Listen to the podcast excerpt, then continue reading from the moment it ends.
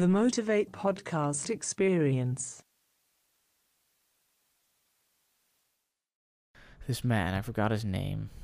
Um, he did a research in which, because he's been taught that all his life, he's like 80 now. All his life, he's been taught to, been taught that the fact that there's deserts and stuff is the livestock's fault.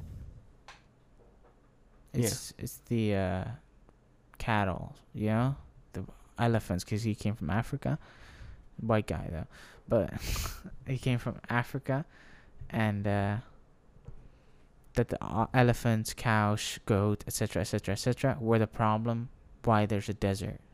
Yeah.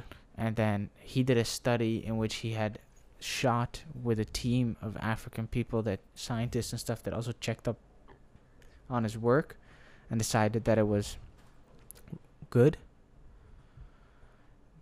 They did a study in which it uh, they shot the 40,000 elephants. 40,000. Because they thought the elephants were the problem. And after they Yeah. shot the 40,000 elephants, it only decreased.